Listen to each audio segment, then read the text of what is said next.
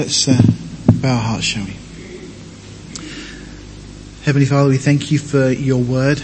Lord, we thank you that it is living and powerful. Lord, in that it is living and powerful, it's powerful to change us.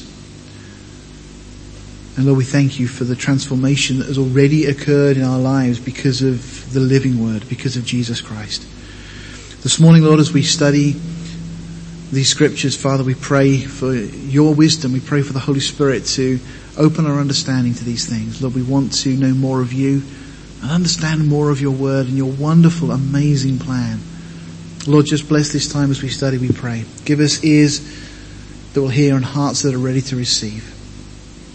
Lord, we ask these things in Jesus' name. Amen. We are studying through the Bible the whole Bible, from Genesis through to Revelation. Last week we looked at the first three chapters of the Bible. This morning we're going to be looking at the uh, next section, which is going to take us through up to the end of chapter 11. So we've looked at the creation, the Garden of Eden, the fall of man. Huge subjects on their own, then we could sort of spend so much longer on those things. And I encourage you to dig into these things more yourself. Don't just be content to take what we go through on a Sunday morning, um, but use this as a springboard for your own study. We had a great time on Thursday night as we were talking back over some of these things. Uh, every Thursday we're going to be going back over what we cover on a Sunday morning, looking at things in more depth, getting some other ideas in, the things that maybe that I didn't say, or some different viewpoints, and that's helpful as well. Um, so if you're able to come Thursdays, then that's what we're going to be doing there. But this morning, what we're going to be looking at is obviously the account of Cain and Abel. Very familiar, um, but we'll, uh, address that. Um, the generations of Adam, chapter 5, a list of names, one of those bits, if you're reading through the Bible, typically you get to chapter 5 and you kind of skim read it, because it's like just a list of names, but it's more than just a list as we'll see. And then through, from chapter 6 through 9, we've got the flood of Noah. Um, a lot of controversy about the flood of Noah. Don't know why really, because we're told that there was once a flood on Mars and there's no water on Mars. And yet we're told that a flood on Earth, a global flood, couldn't happen. So anyway, uh, we'll look at that in a moment. And then to conclude, we're looking from chapter 10 through 11, the Table of Nations, uh, as it's called. An amazing portion of scripture. So, just to, to bring us up to speed, the story so far, God has created all things. Everything is very good. Lucifer, the anointed cherub, who'd been given the highest position. He had access to the throne. He was beautiful when God had created him, dazzling, this light bearer. But it's interesting that we find lots of kind of these references in scripture. Esther 6 6, you're aware of the situation with Esther and with this man Haman, who hates Mordecai. Mordecai is a Jew and a relative of Esther, and the, you know the account, I'm sure. And one night the king wakes up and he's reading through the journals, the historical records, and he noticed that Mordecai had once discovered a plot to overthrow him. And so the king's sitting there and thinks, I wonder what was what we did to, to say thank you to Mordecai. And so he decides that he's going to ask somebody for advice. It just happens to be that Haman has entered the, the palace early that morning. The king is saying, what can I do to honor this individual. Now Haman doesn't know who it is, and his response is the scripture we've got there, to whom would the king delight to do honor more than to myself? So Haman's view is, well, surely the king wants to honor me. See, he's puffed up with pride. And I think that's exactly what we see going on in the garden. That Satan sees this wonderful work of creation going on. Well, who's that for? Surely the anointed cherub, isn't it? And then God creates man in his own image and given charge over all of creation. And then Satan seemingly is furious from the accounts we have in scripture. And then he sets about trying to destroy man, just as Haman sets about trying to destroy Mordecai. An incredible parallel that we have in scripture. God in his mercy promises a savior, a kinsman redeemer, somebody of the same family of Adam. So that's where we've got to. What we're going to be looking then is the, the Satan now, after we've got through all of that, is going to launch a full-scale attack on mankind. We're going to see the first murder. You see, if Satan can stop this promised seed of the woman coming, well then he's won. He's got the earth which he wanted. He's got all of the beauty of God's creation that he would have dominion over. and no challenge. And then we're going to see Satan launch a second assault. We see wickedness of man go off the scale. God then intervenes in an amazing way to save humanity. But then Satan launches a third assault. And this is a three-pronged attack. Um, God regains the initiative. Of course, God never loses initiative. But in terms of the way that this is revealed to us in scripture, God then unveils his amazing recovery plan, what he's going to do to remedy this situation. If we just look at a, a span of the ages from the creation through into eternity, we see that we're looking now at this portion of history. Genesis covers a, an amazing amount of historical uh, time. Uh, and this is the period that we're in this morning. Now, just to lead us into this morning, last time we looked in Genesis 3 verse 20 and 21, that God there, we see Adam uh, called his wife's name Eve because she was the mother of all living. And then we're told, and unto Adam also and his wife did the Lord God make coats of skin and clothe them. Now the only way you're going to be able to get skins and clothe them is if those animals that once had inhabited those skins are killed. It's the first sacrifice. Blood had to be shed. The, the, blood of the animals was shed so that the blood of Adam and Eve wouldn't have to be. It was atonement. It was a temporary covering for their sin looking forward to ultimately when Jesus would pay the full price on the cross. Leviticus 17:11 says, the, the, life of the flesh is in the blood. Therefore, if blood is shed, life would cease and so on. That's the whole idea behind these things. So God instigates this first sacrifice. Now, we're told that, um, and this is the way it seems to be from looking at the various uh, commentaries, the various Hebrew translations, uh, that God places two cherubim at the entrance to the Garden of Eden. That's certainly clear from the text, to guard the way. But the implication is that God dwelt there, between the cherubim. The Jerusalem Targum 1 translation says, God dwelt east of the Garden of Eden between the cherubim as a tongue of fire to keep open the way to the tree of life. See, God didn't want Adam and Eve getting back to the tree of life. If they'd have eaten from the tree of life in their sinful state, well, they would have lived forever in that state.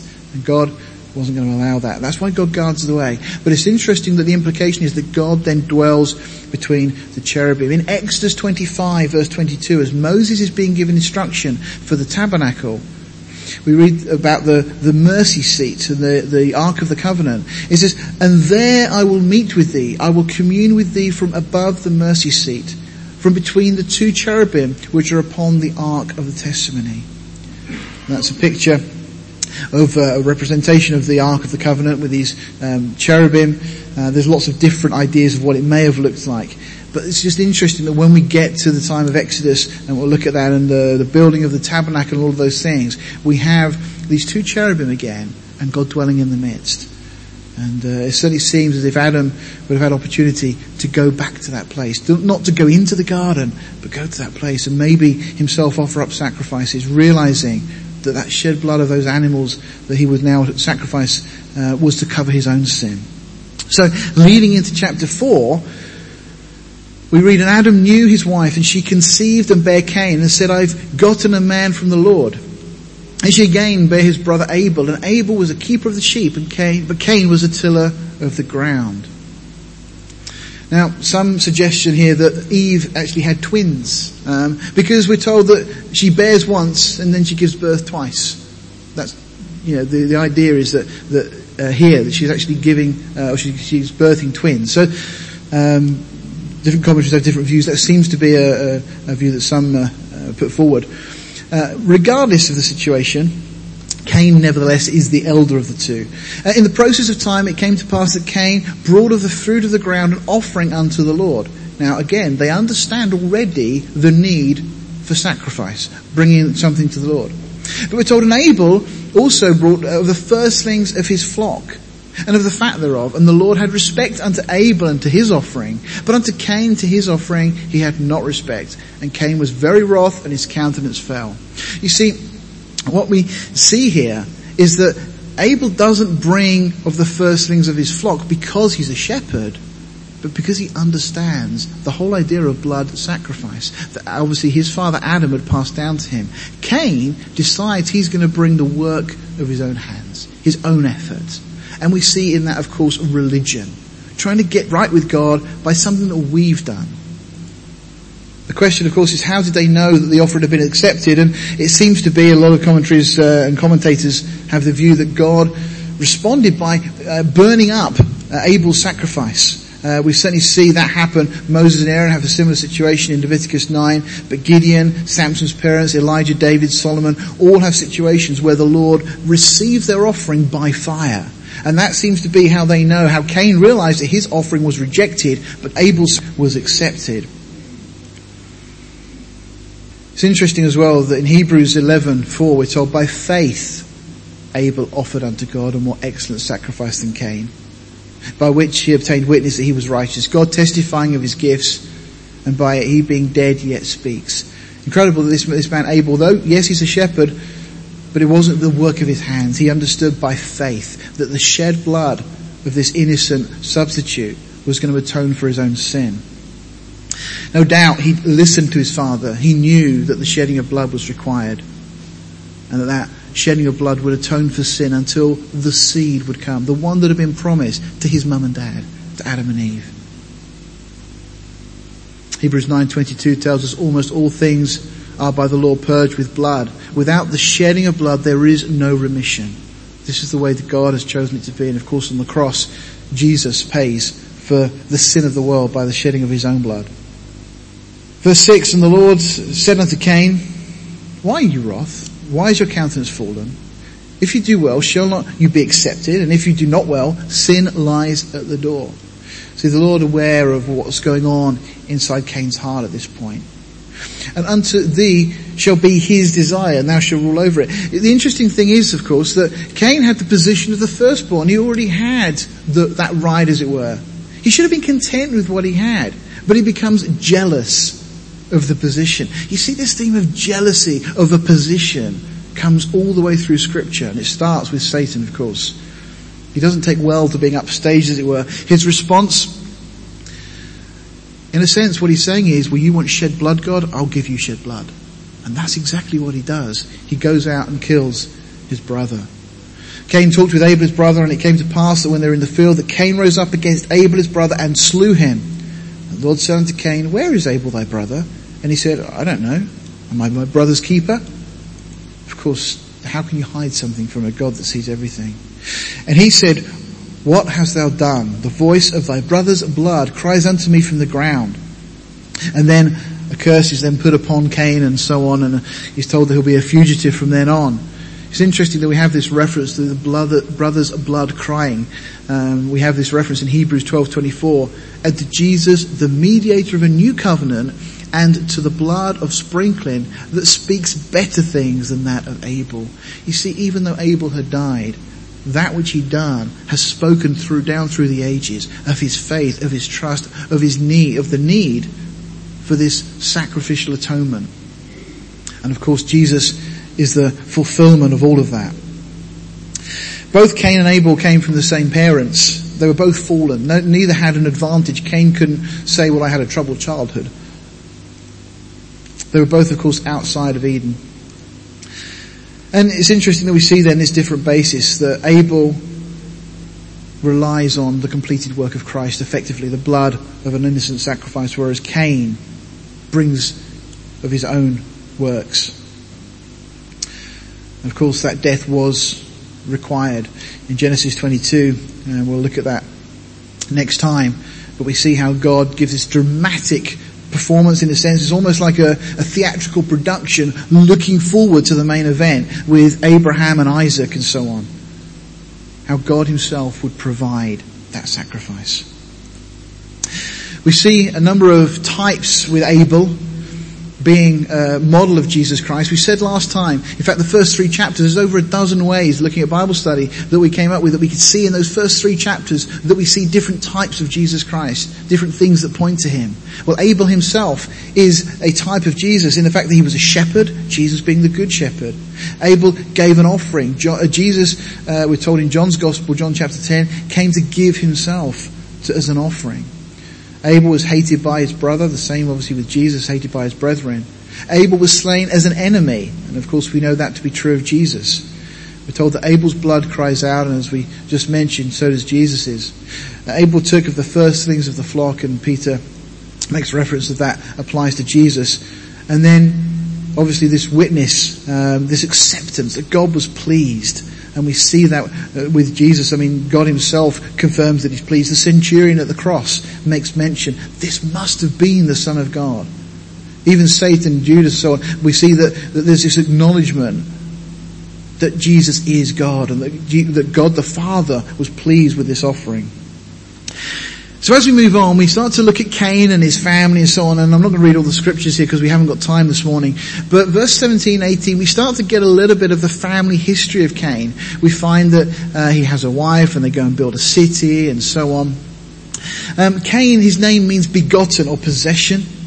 Of course, his parents would have given him that. That makes sense. Enoch, his son, means teaching. That's not the Enoch we tend to be familiar with. We'll look at that in a moment in Genesis chapter 5. This is Cain's son. So we start off with his possession, begotten, teaching. But then Irad, his son, his name is fugitive. And then Mehujael, smitten by God. Methusael, who is of God. And then Lamech, despairing, lament. You see this downward spiral in a life that's chosen to go its own way. Starting off in a great place, being a possession, being begotten, but effectively rejecting the teaching becoming a fugitive, smitten of God, and then just crying out in despair against God. And it's just a sad state of affairs when people in this world choose to reject God for their own wisdom. The road taken when self is king will only lead to despair. I've said before, there's two thrones that we need to understand. The throne of David and the throne of our own heart. If we understand the throne of our own heart, we'll start to understand that we need to surrender that to Jesus. Because when we're in charge, things go wrong. That uh, downward spiral continues. Uh, that Lamech we just mentioned, he ends up taking two wives. That wasn't God's intention or God's plan. He ends up killing somebody as well and tries to justify it. We see an increase in technology, in music, and all these things as we go through uh, the latter part of chapter uh, four of Genesis and so on. And then when we get to Jude, Jude in the New Testament says, uh, speaking of uh, those even in our day, says that you should earnestly contend for the faith which was once delivered unto the saints. For there are certain men crept in unawares, who were before of old ordained to this condemnation, ungodly men turning the grace of our God into lasciviousness and denying the only Lord God and our Lord Jesus Christ. Woe unto them, for they have gone in the way of Cain to whom is reserved the blackness of darkness forever. What does Jude mean by the way of Cain? Well, when you look at Cain's future from this point, what we see is a rejection of God's word, and again, the word passed down through Adam regarding sacrifice and so on. This trend towards urban rather than rural life. The bright lights of the city. Just as an aside, you know, people do get attracted by the bright lights of the city. And there's nothing inherently wrong in that as long as you have the right city. See, the bright lights of the city that we're looking for is the New Jerusalem. And that should be our focus. We see the building of man's kingdom, a growing tolerant of sexual excess, rise in entertainment, distractions, if you like, things just keep that keep us from God, increasing technology, so we don't have a need for God and a justification of violence as the ground of our rights. All of those things we see going on in Cain and his family subsequently. That seems to be the way, the path of Cain, that people even today now are going down this road, rejecting God and so on. We're then told, and Adam knew his wife again, and she bore a son and called his name Seth. For God, she said, has appointed me another seed. That's what the name Seth means. It means appointed. Instead of Abel, who Cain slew. I wonder if Eve and Adam thought, I wonder if this one is the seed. They didn't know. They hadn't seen the whole plan. And to Seth and to him also there was born a son and he called his name Enos. And then we're told, then began, began man to call upon the name of the Lord.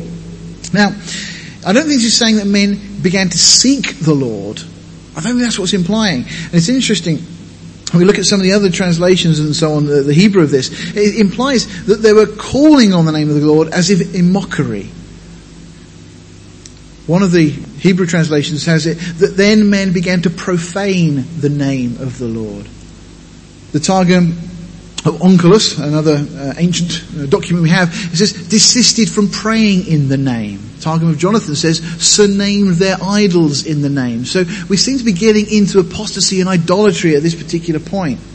Maimonides in the 12th century, in his commentary, ascribes the origin of idolatry to the days of Enosh. And it seems to be at this point it comes in. And with that, we jump into chapter 5. Now, are there hidden messages in the Bible? Last time we mentioned about the equidistant letter sequences, the codes that we can see in the Bible, we find that they're there. And particularly the trees that are mentioned through the rest of the Bible concealed at the end of chapter 1 into chapter 2 of Genesis. Every tree in the Bible hidden under the text. You couldn't do that if you tried. It's so complex to try and get all of that in there and make the surface text make sense. And yet it's there. So we do see those kind of messages there. But Proverbs 25 2 says, is the glory of God to conceal a thing, but the honor of kings is to search out a matter. Let me ask you a question, a riddle if you like. Who's the oldest man in the Bible? You should hopefully know the answer to that. It's Methuselah. He lived for 969 years. And yet he died before his father. How can that be?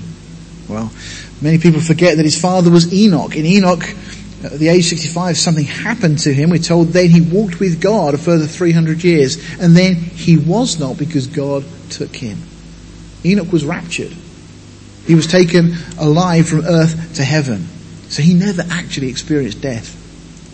Now it's interesting, with Methuselah, his name comes from a couple of Hebrew words. Uh, the, the, roots uh, of the first part is muth, which is a root meaning death, and then shalak, which means to bring or to send forth. So literally, his name means his death shall bring. Now, what's so interesting about this is that we're told that when Methuselah is 187, he has his son Lamech, who when he's 182 has his son Noah. And in the 600th year of Noah's life comes the flood. And so you see that Methuselah's name was a prophecy in advance that when he died, it will come. And what came? The flood. It was a testimony to God's faithfulness. He's the oldest man in the Bible recorded. And it's just a testimony of God's faithfulness, not willing that any should perish, but that all should come to repentance. The year Methuselah died was the year the flood came. Now, in Genesis chapter 5, we're given this list of names that are there. Now, we've already mentioned that uh, Methuselah's name has a certain meaning, um, but Adam also, we know, means man. So we find these Hebrew words, because what we have translated there are the English approximations of the Hebrew. Eve, Eve uh, said, for God has appointed me another seed. So this is for Seth, and we just saw that a moment ago. His name means appointed. Enosh, which is interesting because we said this seems to be when this um, a rebellion seems to start, means mortal or frail or miserable. Kenan comes from a word which means sorrow. Mahalalel, well that's a much nicer name, means blessed God, effectively. The combination, any, you're familiar with the El bit, the Elohim, uh, Daniel, God is my judge, and so on. Lots of names in scripture have that El component to them. But Mahalalel, his name means the blessed God. The Yared, his name means shall come down. Interesting name for a child. I'm sure none of you have actually uh, had that on your baby names list, but Enoch, well, his name means teaching. And we notice again, as we said, that Enoch um, was translated. It's interesting though that we have this, this prophecy recorded in Jude again. This is the first prophecy we have of the second coming. And Enoch, also the seventh from Adam, prophesied of these things, saying, Behold, the Lord comes with ten thousands of his saints to execute judgment upon all and to convince all that are ungodly among them of their ungodly deeds, which they have ungodly committed, and of all their hard speeches, which ungodly sinners have spoken against him. An incredible prophecy that Jude wonderfully has recorded for us of the words of Enoch, this prophecy that he's given. You see, Enoch's prophecy tells us that the Lord's coming is sure. We know who's going to accompany the Lord because we're told it's his saints that will come back with him. That we know that the purpose of this is the, the second coming of Jesus Christ. It's just wonderful, this incredible prophecy found right back there in chapter 5 of Genesis. Now, just carrying on with the names we said already, Methuselah means his death shall bring. Again, when he died, the flood came. Lamech, well, we still have that in English, effectively, in the word lamentation, or to lament. And it just means despairing. Noah, though, his name means comfort or rest. When he was named, his father, Lamech, said that maybe this one will comfort us. And so on. Now, when we look at that uh, together, we get this long list. Again, Methuselah, as we said, means his death shall bring. Adam means man. Seth, we have as appointed. Enosh, mortal. Who would name their child that, you know, really? Canaan means sorrow. Mahalalel, good name, the blessed God. If we were going to have a boy, I had suggested that to Joy, but she wasn't keen. But I think it's a great name. Jared, or Yared, to come down. Enoch, as we said, means teaching. Lamech means despairing. And Noah, comfort or rest. Now, that's just the names. That's the, the wording and the, the, the understanding of the names in the Hebrew. Now, when we put all of that together, we have this. Man is appointed mortal sorrow, but the blessed God shall come down, teaching that his death shall bring the despairing comfort or rest. That's just Genesis chapter 5. And that is a summary of the gospel. And you're not going to convince me that some Jewish rabbis or scribes contrived to hide the Christian gospel in their beloved Torah. And yet it's there.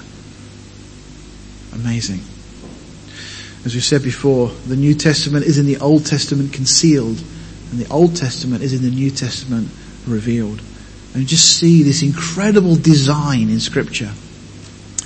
Let's move on. Chapter 6 through 9, we come to the, the flood and all things concerning it.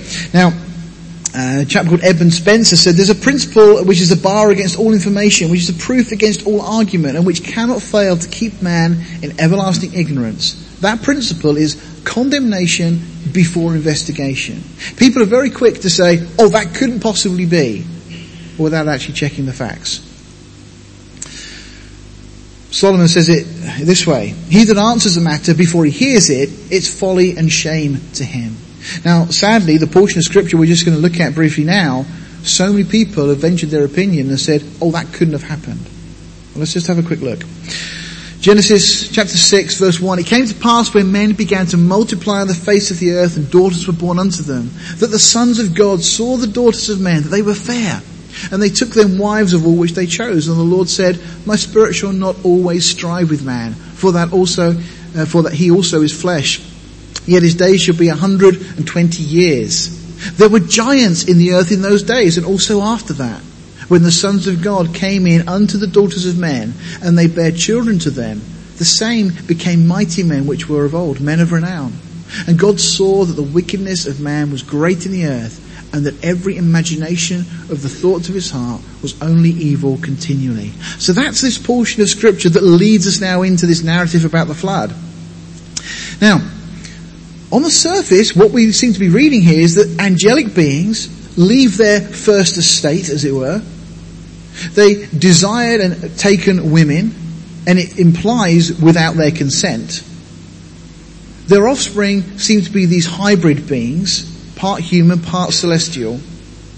They were clearly from the text implying of abnormal size. Now that's the view that we, just by looking at the text, but of course that's a bit hard to swallow. So what we find is that there's a classical view that's taught in seminaries and Bible colleges.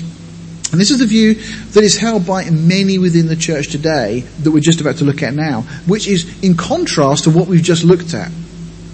What they say is that the sons of God represent the descendants of Seth, the Sethite leadership, those of the good line, as it were. The daughters of Adam, well, they're the daughters of Cain. Well, straight away we're reading things into the text that don't appear there, but this is what's proposed. The sin, of course, was a failure to remain separate. The, the daughters of Seth, or the children of Seth, shouldn't have married the daughters of Cain. Well, there's no command in scripture to suggest that for a start. And of course there's no mention really made of the Nephilim, these beings that are the, uh, the produce, the giants as it's translated for us. What they do say is that they were men of great stature in the community. But again, that doesn't fit the context. Now, this seems to have come about in the 5th century, this idea. There's a chap by the name of Celsus and Julian, the apostate, they used the traditional belief to attack Christianity. You know, just like people do today. Oh, God, you know, you believe God created in six days. And they laugh at us, they mock us. Well, in just the same way, they were looking at this account of these angelic beings coming into the earth and producing offspring.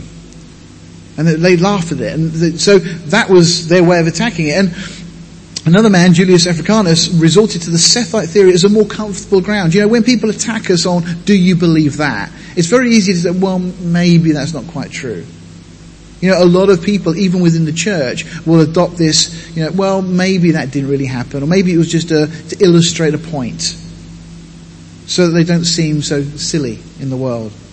Well, you know what? We need not worry too much about what the world thinks, because the world frequently gets it wrong. Cyril of Alexandria used this again um, to challenge and to laugh about the orthodox position that exists. Augustine embraced the Sethite theory, and of course, if you know anything about history, you'll know that that which Augustine embraced, by and large, was embraced by the Catholic Church, which by and large was embraced by the Anglican Church, which then, of course, gets picked up by the Baptist and the Methodist and all the other denominations that all splinter off. So that's why this view is so well taught, as it were prevailed, of course, into the Middle Ages and it's still commonly taught today. But if we go back and just look at the details in the text, first of all, we're told they took them wives. There's women, it's women of the earth. It's quite clear that they're, they're talking about that. But the sons of God, the phrase in the Hebrew is, is Benai Ha Elohim. It's used always to identify a direct creation of God. It's not talking about the, the sons of uh, Seth. There's no suggestion of that at all. It's interesting actually that we find this used of angels in the book of Job, chapter 1, verse 6 and chapter 2, verse 1. It's also used that phrase in the New Testament of believers. In 1 John chapter 3, behold what manner of love the Father has bestowed upon us that we should be called what? The sons of God. A direct creation of God. Because when we become believers, that's what we become. A direct creation of God. We're born again. This term is very consistent through the Bible, always in reference to direct creation. But in the context here, it can't be really anything other than angelic beings. The uh, daughters of uh, Adam, that's the, the Hebrew, the Benoth Adam is the, the Hebrew there, uh, daughters of men. It's just talking about the, the descendants of Adam, the, the women of the earth. And then we're told that they were Nephilim, that's the, the Hebrew word, in the earth in those days. And also after that.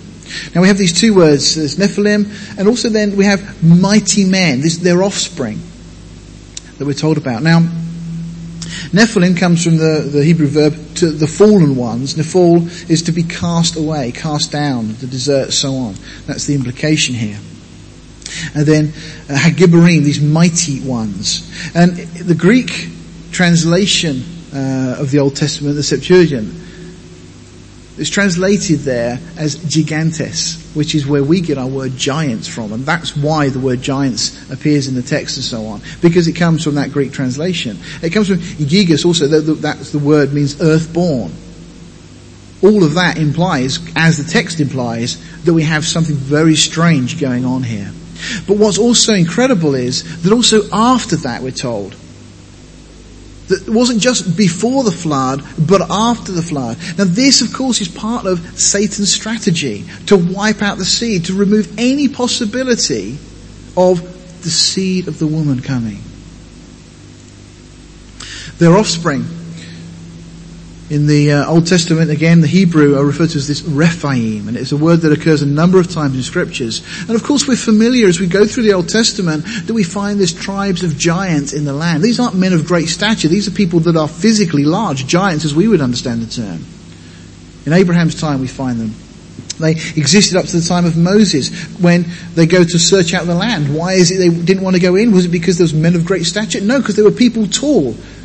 Deuteronomy chapter 2 actually gives us great detail about that. Joshua also, uh, Second Samuel, uh, Second Chronicles, lots of detail about these. Goliath, of course, we're very familiar with, and his brothers. Just a couple of highlights for you. The iron bedstead of Og, the Amorite, the king of Bashan, was 15.4 feet long, recording Deuteronomy for us. Goliath was from a family of giants more than 10 feet tall. We're told that he wore this breastplate of mail weighing 5,000 shekels, which to you and I is roughly 126 pounds or 57 kilograms. This spear was like a weaver's beam. This wasn't just some man of great stature. This was a giant being. That's what the text tells us. Now, if you have a problem with what the Bible says, that's different. But don't say the Bible doesn't say it. Interestingly enough, if we look at, oh, so just one other there, Benaiah, one of uh, David's uh, soldiers, slew an Egyptian who was eight and a half feet tall. It's recorded in 1 Chronicles 11:23. Now Josephus says this is in his, who was recognized as a great historian by the Roman authorities at the time. Many angels of God accompanied with women and begat sons that proved unjust. And despisers of all that was good, on account of their own strength, these men did what resembled the acts of those whom the Grecians called giants. You know, I believe that all of the Greek mythology that we have regarding giants stems from these things. Another of Josephus' quotes, uh, Antiquities of the Jews, book 5, he says, uh, there was till then the race of giants, or was left the race of giants who had bodies so large and countenances so entirely different from other men that they were surprising to the sight and terrible to the hearing. The bones of these men are still shown to this day. We could spend a long time talking about the evidence we have of these bones, even to this day. That's just a door that's uh, up at the British Museum. And of course we're told that it was just a big ornate door because kings like big things, but really?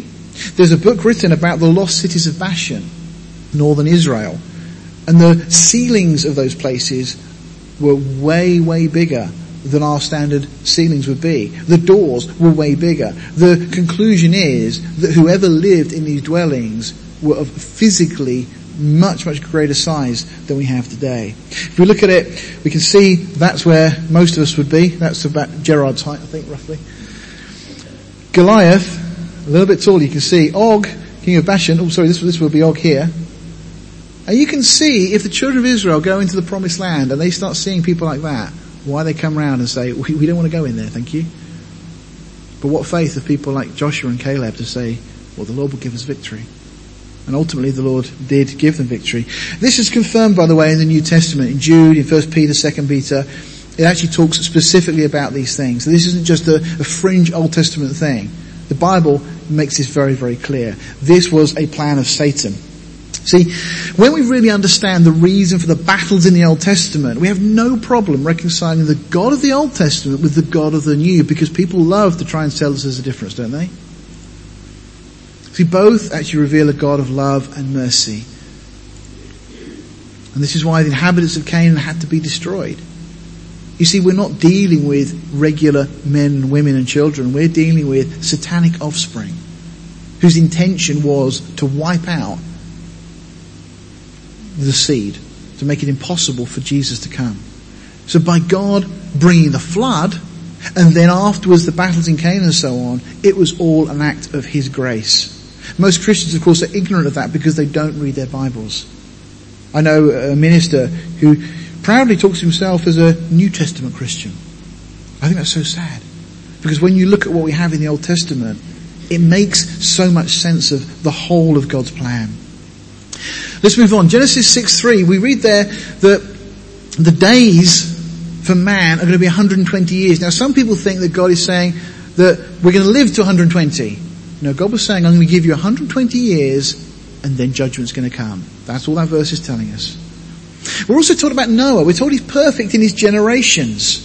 Now, we should be familiar with uh, what we're told in uh, Psalm 14 and Romans 3, that there's none righteous, no not one. So Noah's not perfect. So what is this telling us? Well, firstly, a lot of the modern translations really make a mess of this. The Living Bible says he was the only truly righteous man living on earth at that time. That's not what the text is saying. ESV says Noah was a righteous man, blameless in his time. That's not what the text is saying. Noah was a righteous man, blameless in his generation. That's the NASB. Noah was a righteous man, blameless among the people of his time, the NIV. The message, Noah was a good man, full of integrity in his community. That's not what it's saying. New Century Version, Noah was a good man, the most innocent man of his time.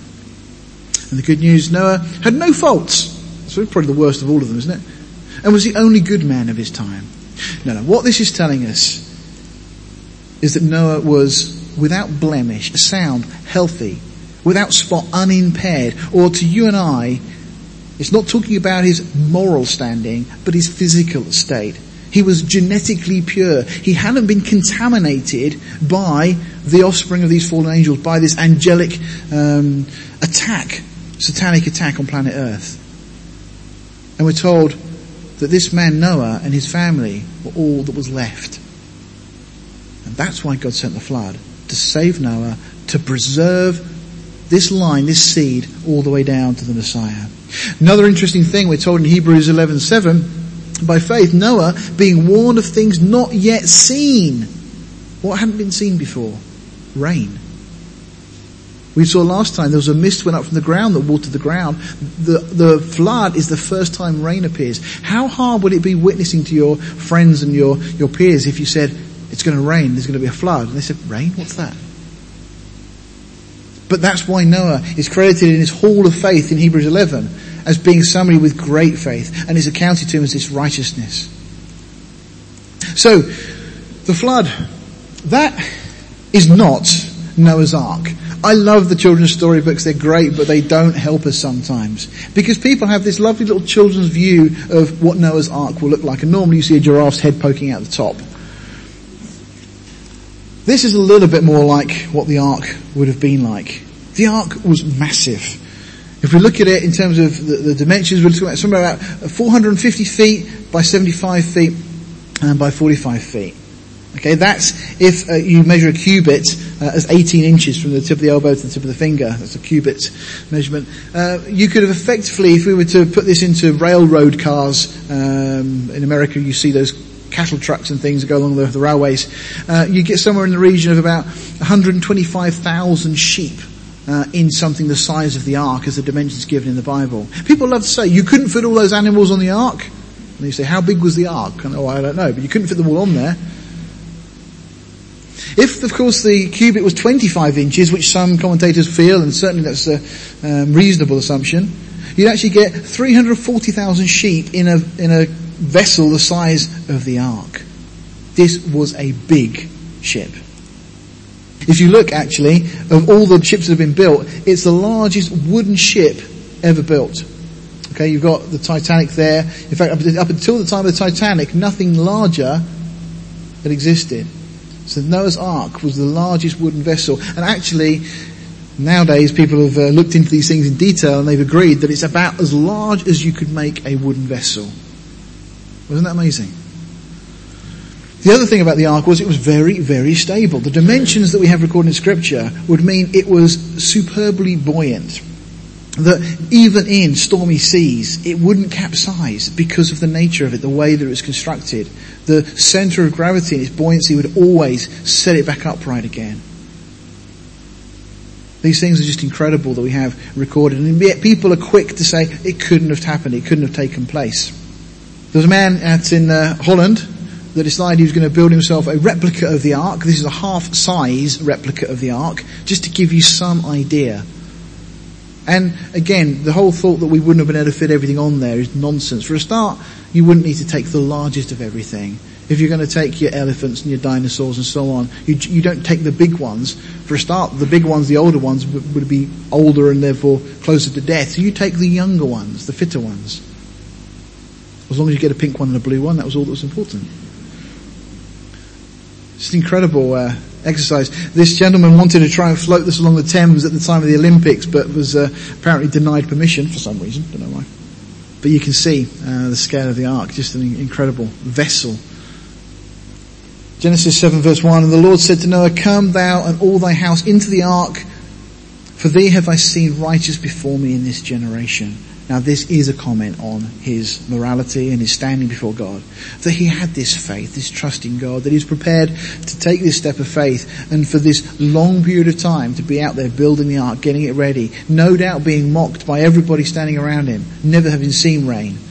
And no doubt Noah was building this probably slightly on higher ground. 1 Thessalonians 10, we're told that we are to wait for his son from heaven whom he raised from the dead, even Jesus, which delivered us from the wrath to come. Jesus, of course, is our ark. 1 Thessalonians 5 9, for God has not appointed us to wrath, but to obtain salvation by our Lord Jesus Christ. So the ark, of course, is a type of Christ. All who enter in by faith will be saved from the wrath of God. Noah wasn't left on the earth to endure the flood. He was taken out prior. God calls us to be perfect in our generation also, to be uncontaminated. And we're told in Genesis 18, uh, Abraham there, the situation with Sodom and Gomorrah and so on, that, that far be it from thee to do after this manner, to slay the righteous with the wicked, and that the righteous should be tweet, treated as the wicked. That be far from thee. Shall not the judge of all the earth do right? So clearly, God is a just God and he won't judge the just with the wicked. Genesis chapter 7 verse 2, we just uh, have this reference to clean beasts and unclean. Of course the question there could be asked about how did Noah know what was clean and unclean? This seems to have been passed down from Eden. There's a load of things that were founded in Eden that seem to have come through. The atonement through the shedding of blood we've mentioned. Again, this whole idea of the seed of the woman, the virgin birth. Marriage itself, clothing, covering comes from there. The clean and unclean laws, ceremonial laws. The Sabbath laws originate in Eden. Man to be saved by grace, the origin of sin and need for a saviour. All of those things have their foundation in Eden. And then we're told it came to pass after seven days that the waters of Noah are now in the ark. The Lord shuts the door, but the flood waters were upon the earth. In the 600th year of Noah's life, in the second month, the 17th day of the month, the same day were all the fountains of the great deep broken up and the windows of heaven were opened and the rain was upon the earth 40 days and 40 nights. Now, within that small portion of text is concealed a whole number of things that we don't really have a full understanding of. But there are people that have really tried to understand what took place at this time. Now, what I'm going to share with you is conjecture. But I'm going to share it with you because I think it's so interesting that at least you should be aware of it. And I hope for you that it prompts a little bit of study as well. You see, there's a whole load of unsolved mysteries. What happened to the dinosaurs? Why did so many mammoths freeze? By the way, do you know how cold it would have to be to freeze a mammoth? With food still in its stomach and so on. They reckon somewhere around about 300 below zero. And they've actually found these frozen mammoths all round the Arctic Ocean or the edge of the Arctic Ocean, uh, the northern Siberia and Alaska and all sorts of other places. Loads and loads. There's actually there, you can see this goes back to about 1920, Siberia. They were trading in the, uh, the tusks of these mammoths. So many. Why is there a petrified forest? That doesn't mean frightened, it means made into coal effectively, you know, petrified forest near the South Pole, discovered by Admiral Byrd. Did you realize there were trees and vegetation once at the South Pole? Land animals fossilized in locations below sea level. Why are there fossilized sea creatures found at the top of mountains? How did the Grand Canyon form, etc.? You know, was it a lot of time and a little bit of water, as we're told to believe, which is actually strange because the river would actually have to flow uphill, but that's the other side. Or was it maybe an awful lot of water and a very little bit of time?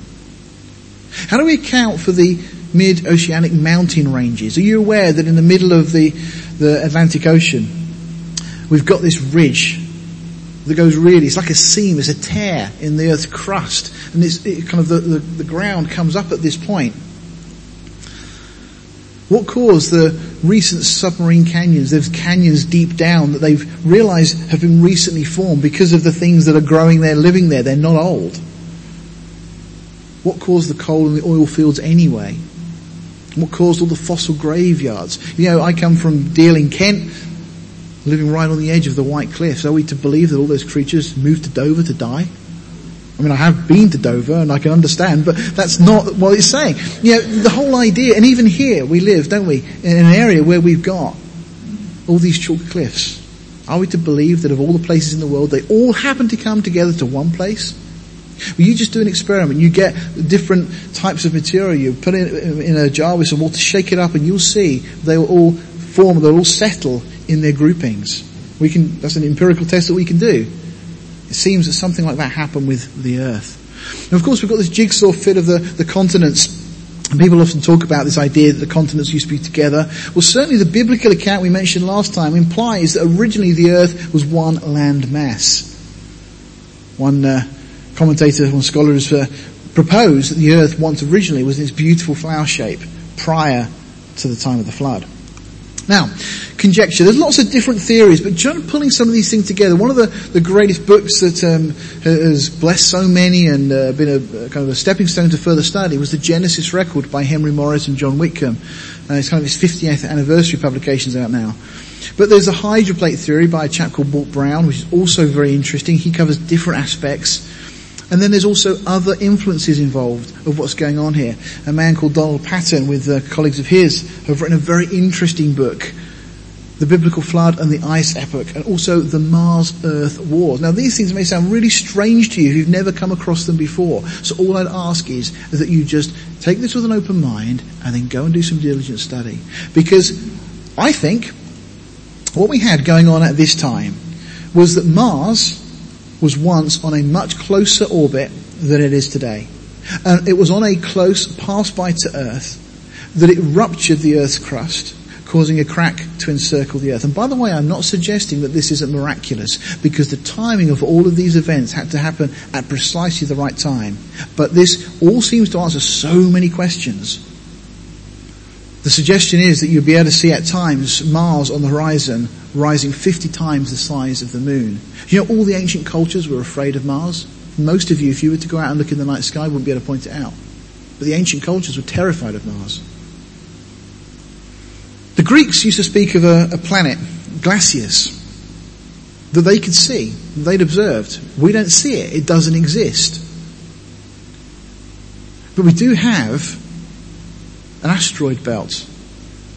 And it's interesting, where did all the rocks and everything in the asteroid belt come from? Well, one of the suggestions is that this planet, predominantly made up of ice, comes close to, close to Earth's orbit, as it were. There's a Roche limit. When a planet comes too close to another, it gets pulled in by the gravity and it fragments. Chunks of that potentially hit Mars, which is also nearby at the same time, and it's dumping then lots of super cooled ice on the North Pole, the South Pole, the magnetic poles. Ancient Chaldean, Sumerian, Assyrian literature and legends talk of two stars that approached the earth. The Epic of Gilgamesh, which you can actually see remnants of in the British Museum up in London, blames Mars for the flood. Isn't that interesting? There's a series of events that seem to take place on 108 year cycles. Studies have been done and they've corroborated this data. Now interestingly, Mars can't retain water. And yet there is evidence of flash floods on Mars on one side only. Planets such as Saturn have ice rings. Where did they come from? Donald Patten in his book, The Mars Earth Wars, writes, uh, what was the other star that also approached the Earth? Was it Glacius, an icy satellite with a diameter of five to six hundred miles? Was it shattered ice coming in from a fragmented Glacius that entered our atmosphere, burned, and recondensed into a hemisphere-wide warm rain? Talmudic evidence points in this direction. These, by the way, Donald Patten and the people he wrote with were no slouches. One was a Harvard professor, one worked for NASA. Another quote says, ice is found today 3,000 to 4,000 feet thick below sea level resting on Antarctic bedrock. This ice is deficient in the oxygen 18 isotope common to ocean water and clouds. Also the ice is deficient in the um, deuterium form of hydrogen. In other words, it's not indigenous to Earth. It wouldn't naturally form. So where did it come from? So the theory is, just a theory, and say, go, do study, see what you think, that at the time of the flood, we have Mars coming by causing this rupture in the crust of the earth. At the same time, this other ice meteor, if you like, or uh, um, a comet, large comet, whatever you see it as, starts to come in, dumping uh, ice again on the poles of the earth. 400 degrees below zero. Now that would be enough to freeze the mammoths. You see, the sudden and extreme temperature drops that had to have occurred for the mammoths and so on to be frozen, and the bobcats, camels also. Interestingly enough, mammoths ate tropical vegetation. At the time of the flood, it would seem to be that the earth was one climate all round.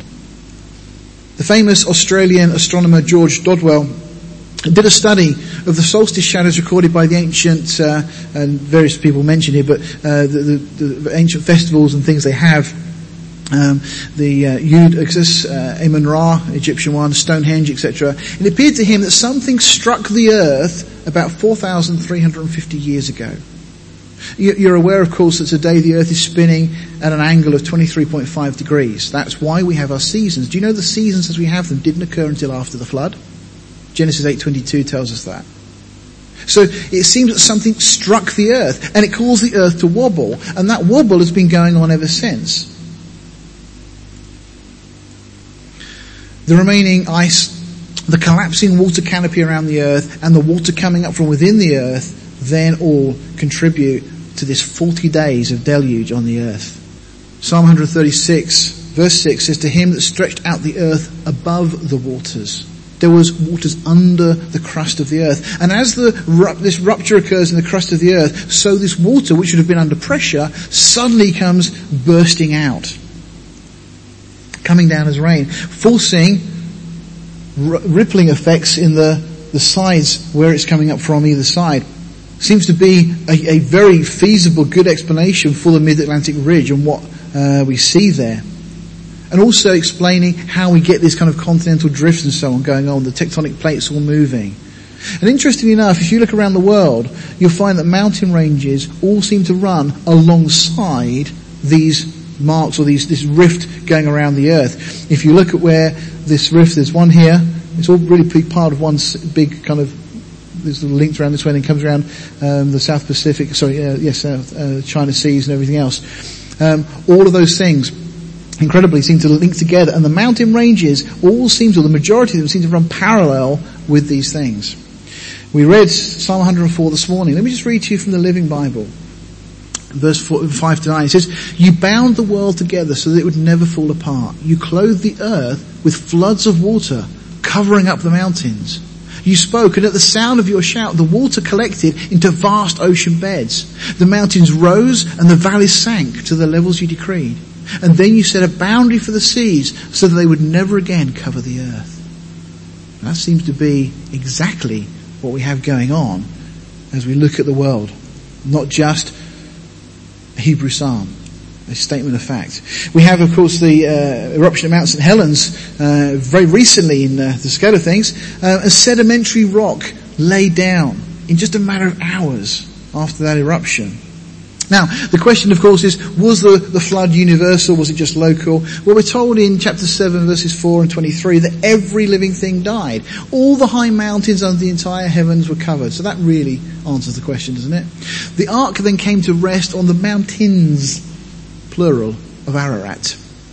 And there's this promise again that God would never again flood the earth. Now, we could spend a long time, we're not going to this morning, but talking about the flood traditions from around the world. Every culture seems to have a flood tradition. Over 300 different legends of the flood, and they all speak about a boat and a man and a family being saved.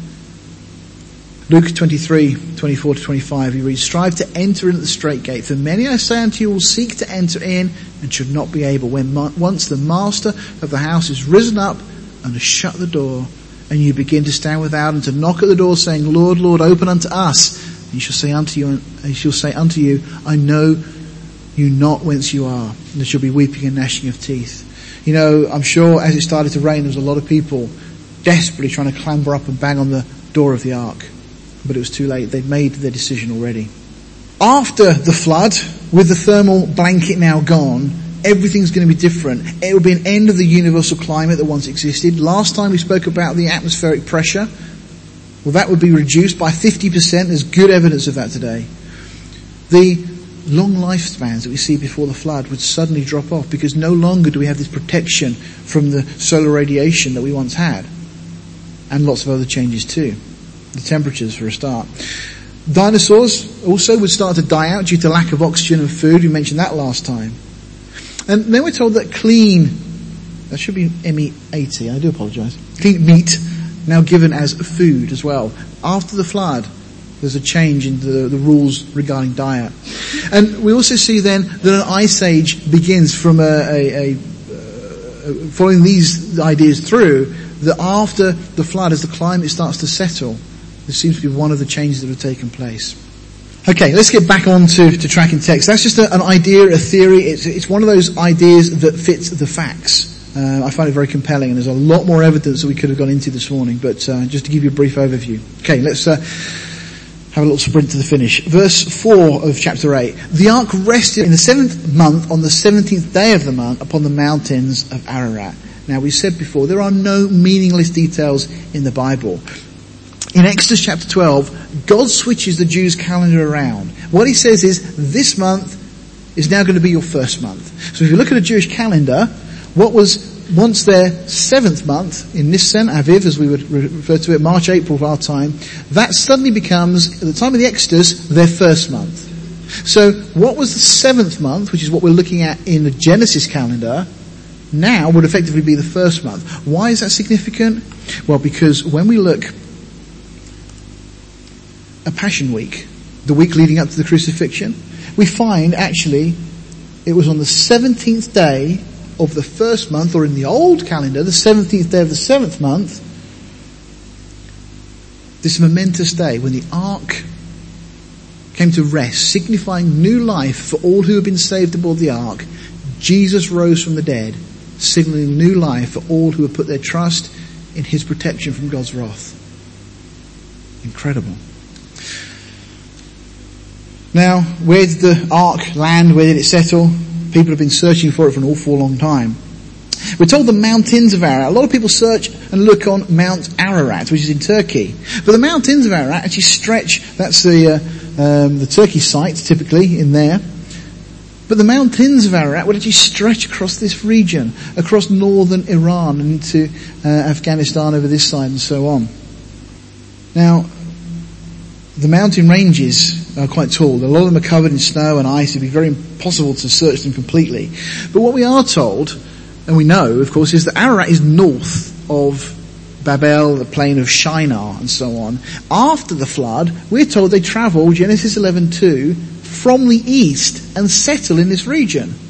Well, that would almost seem to discount completely Mount Ararat as being a landing site for the ark. So it's more likely to be somewhere in this region that the ark settled, and they come down from the ark and they travel across there.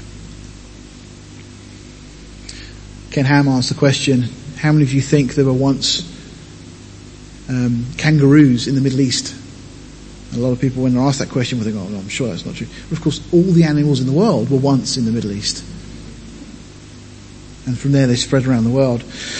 Peter says, 2 Peter 3 verse 5, For this they willingly are ignorant of, that by the word of God the heavens were of old and the earth standing out of the water and in the water, whereby the world that then was, being overflowed with water, perished.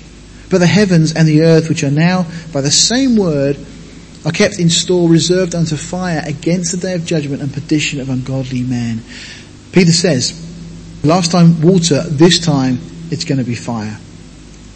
Of course we have this wonderful token of a covenant, this bow, rainbow as we refer to it.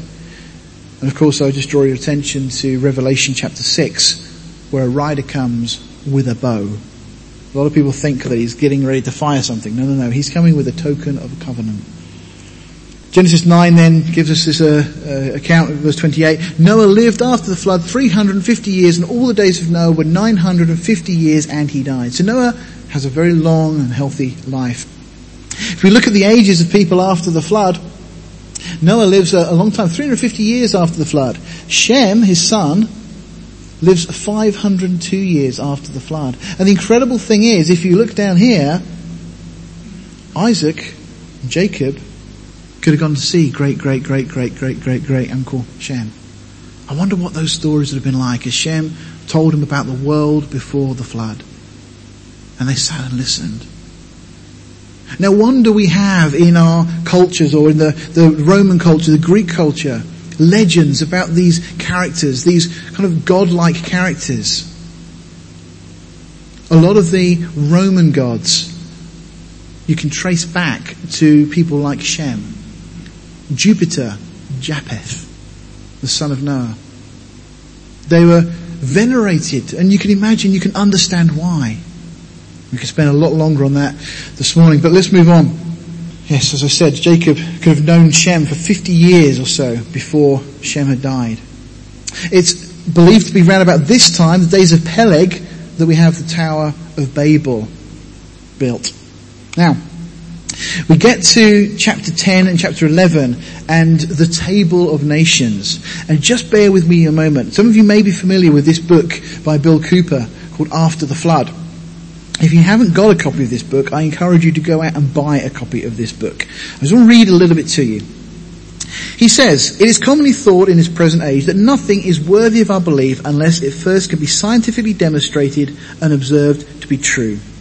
And he goes on and says, this applied particularly to the book of Genesis. There, there all was relegated by modernist scholars at least to the realms of myth and fiction, with very little of its contents being said to bear any relevance at all for 20th century man. Not even a moral re- relevance was granted. In other words, we were solemnly assured in the light of modern wisdom that historically speaking, the book of Genesis was simply not worth the paper it was written on. When I first came across this problem some 30 years ago, I found it most perplexing. On the one hand, I had the Bible itself claiming to be the very Word of God, and on the other, I was presented with numerous commentaries that spoke with one voice in telling me that the Bible was nothing of the kind. It was merely a hodgepodge collection of Middle Eastern myths and fables that sought to explain the world in primitive terms, whose parts had been patched together by a series of later editors. Modern scientific man need have nothing whatsoever to do with it. Now, it simply was not possible for both of these claims to be valid. Only one of them could be right, and I saw it as my duty, to myself at least, to find out which was the true uh, and which was the false. So it was then that I decided to select a certain portion of Genesis and to submit it to a test which if applied to any ordinary historical document would be considered a test of the most unreasonable severity. And I would continue that test until either the book of Genesis revealed itself to be a false account or it would be shown to be utterly reliable in its historical statements. Either way, I would discover once and for all whether the biblical record was worthy of my trust or not. He says, what I had not expected at the time was that the fact that the task was to engage my attention and energies for more than 25 years, nor had I expected the astonishing degree to which Genesis, particularly the 10th and 11th chapters, were to be vindicated. These chapters are conveniently known as, uh, by scholars as the Table of Nations, and the sheer breadth and depth of the historical evidence that was available for this study astonished me. It bore very little relation indeed to what I had been uh, led to expect. But that was not the only surprising thing in store. The test that I devised was a simple one. If the names of the individuals, families, peoples, and tribes listed in the Table of Nations were genuine, then those same names should appear also in the records of other nations of the Middle East. Archaeology should also reveal that those same families and peoples are, uh, are listed in Genesis, or not as the case may be, in their correct ethnological, geographical, and linguistical relationships. I allowed for the fact that a good proportion of these names would not appear. Either the records that once contained them had long since perished, or the diversity of language and dialect had rendered them unrecognizable. Some would be lost in obscurity. It simply was not realistic to expect that every name would have been recorded in the annals of the ancient Middle East and would have survived to the present day. I therefore would have been content to have found, say, 40% of the list vindicated. In fact, that would have been a very high achievement given the sheer antiquity of the Table of Nations itself and the reported sparsity of the surviving extra biblical records from those ancient times. But when, over my 25 years of research, that confirmatory evidence grew past 40% to 50%, and then 60% and beyond, it soon became apparent that modern wisdom in this matter was wide of the mark. Very wide of the mark indeed. Today, I can say that the names so far vindicated in the Table of Nations make up over 99% of the list. And I shall make no further comment on that other than to say that no ancient historical document of purely human authorship could be expected to yield such a level of corroboration as that. If you get that book, you'll get a list and a family tree of the kings and queens of this country going all the way back to Noah. Been checked out and verified. We have in that list Noah's descendants, Japheth. Interestingly, Japheth's descendants, one of them, Javan, has a son, Tarshish, believed by some scholars to have been the one who originally came to this country. Tarshish in scripture seems to be a reference for the British Isles, a source of tin and so on. If we look at the area geographically where Japheth went and uh, dwelt, that's where you're looking at. Places like Magog, Gomer, Meshech, uh, names you'll be familiar with from other portions of scripture. Ham, his descendants, well, we have Cush, um, an interesting character, Mizraim, which is Egypt, and Phut, Libya, Canaan, then we get, and all these other ones coming off as well. Interestingly, from Mizraim, we have the Philistines, come from that group, but Canaan are the ones who are cursed. And it seems to be, uh, these are the ones whom these angelic uh, beings seem to target for a very specific reason, which we'll look at next time. They dwelt in this region here, includes so North Africa typically, some of the Middle East, and also the Chinese are descendants of Ham.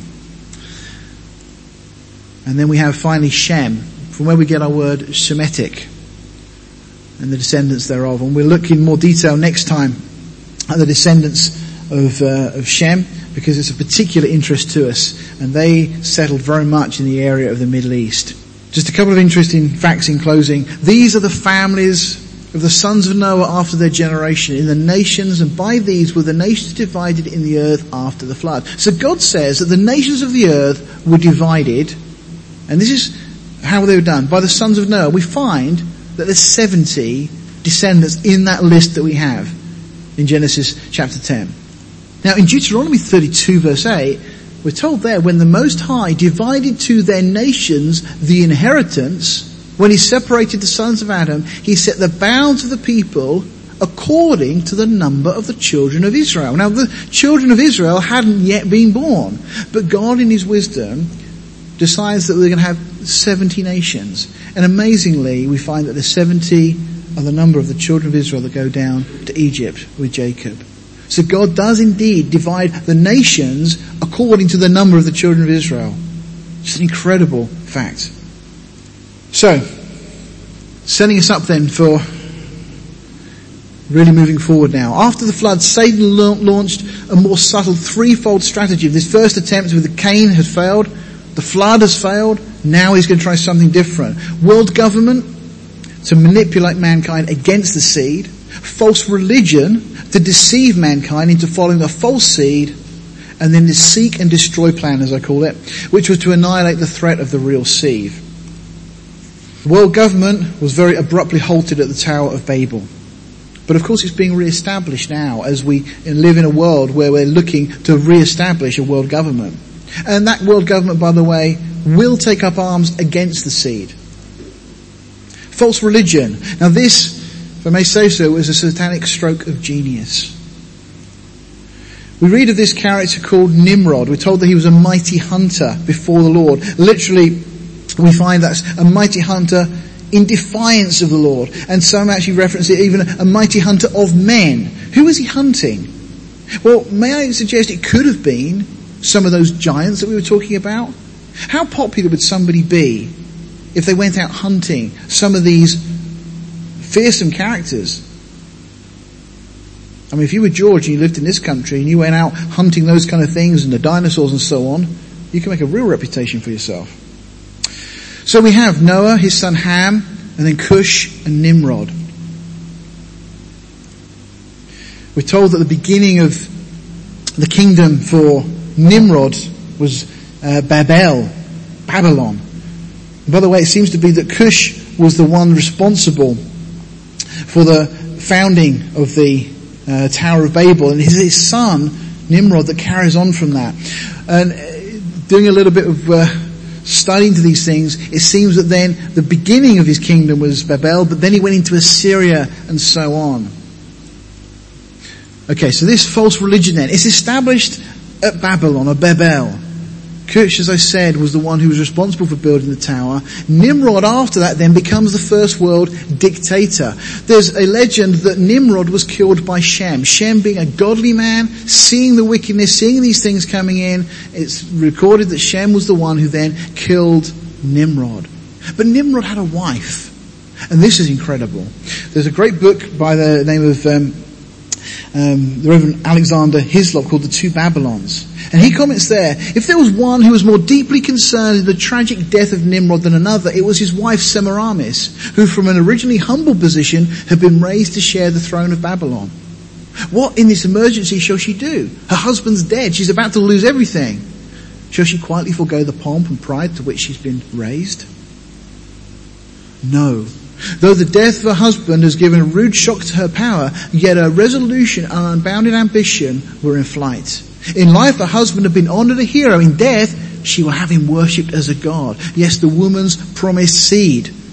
Zoroaster. There's a twist on the whole Genesis 3.15 thing. Because what she does is recognize that the promise is that this seed is going to come of a woman. And she says, I'm the woman. And her husband's dead and she's pregnant at the time and she says, well the baby I'm carrying is my husband reincarnated. And so we get this worship of the mother and the child. Rather than give up a throne, she, Semiramis told the story that her husband Nimrod, though dead, had been brought back to life as her baby son. And so began the worship of mother and child. Both Nimrod, supposedly now reincarnated as his son, and Semiramis become worshipped as gods. She being known as the Queen of Heaven, still worshipped by the Roman Catholic Church to this day. Her son, who she named Tammuz, was hailed as the promised seed. You start to see how this counterfeit has so much validity when people look at it because they were expecting these things and all of a sudden this cloak is put over it. Almost all false religion has come from that point of origin. Thousands of years then before the birth of the real seed, Jesus Christ, false religions worshipping the mother and child was spreading out all around the world. And we could go through, I'm not going to, for time's sake, list them all this morning, but in almost every culture, you'll find these things were, were coming up. Uh, Alexander Hislop even talks about in China, when the Catholic missionaries arrived there, they were surprised to find they were already worshipping the mother and child. The Hebrew Mazzaroth, the gospel in the stars also gets corrupted at this point as well. And then we have things like Christmas, Easter, Lent, Lady Day, the Rosary, the sign of the cross, which actually comes from the T in Tammuz, worship of relics, the doctrine of purgatory, an elite priesthood, the sacrifice of the Mass, and so many other things all have their origin in Babylon. So, the third part of this stratagem was this seek and destroy plan. So that's the false religion part. The last part was a seek and destroy plan to annihilate the threat of the real seed. So Satan is trying to throw everybody off the scent, but also he wants to try and stop the possibility. And again, these fallen angels come to cohabit with the women. Previously that had embraced the whole world and had led to the flood. But now focuses on the land of Canaan. Why? Well, that's what we're going to be looking at next time. And we're going to see God's divine protection plan for the seed of the woman unveiled. Let's bow our hearts. Father, we thank you for your word. We thank you that it is so rich, so deep. And Father, we don't need to appeal to extra biblical resources or material or understanding. Because Lord, your word tells us everything that we do need to know. Father, help us just to learn to trust it. And Lord, as we do, help us to be amazed and in awe at your wonderful plan through the ages. Lord, understanding that it's because of all these things, this incredible plan that you had that the Messiah could come, that our Savior could be born, so that you could rescue and redeem each one of us. And Lord, when we read that Jesus is the Lamb slain from the foundation of the world, Lord, how marvelous was that plan. That before the ages you knew all of these things would take place. But Lord, that eventually you would have a people who would be your people and you would be their God. Lord, we thank you for these things. Bless us as we grow in our knowledge and understanding of your word, we pray in Jesus' name. Amen.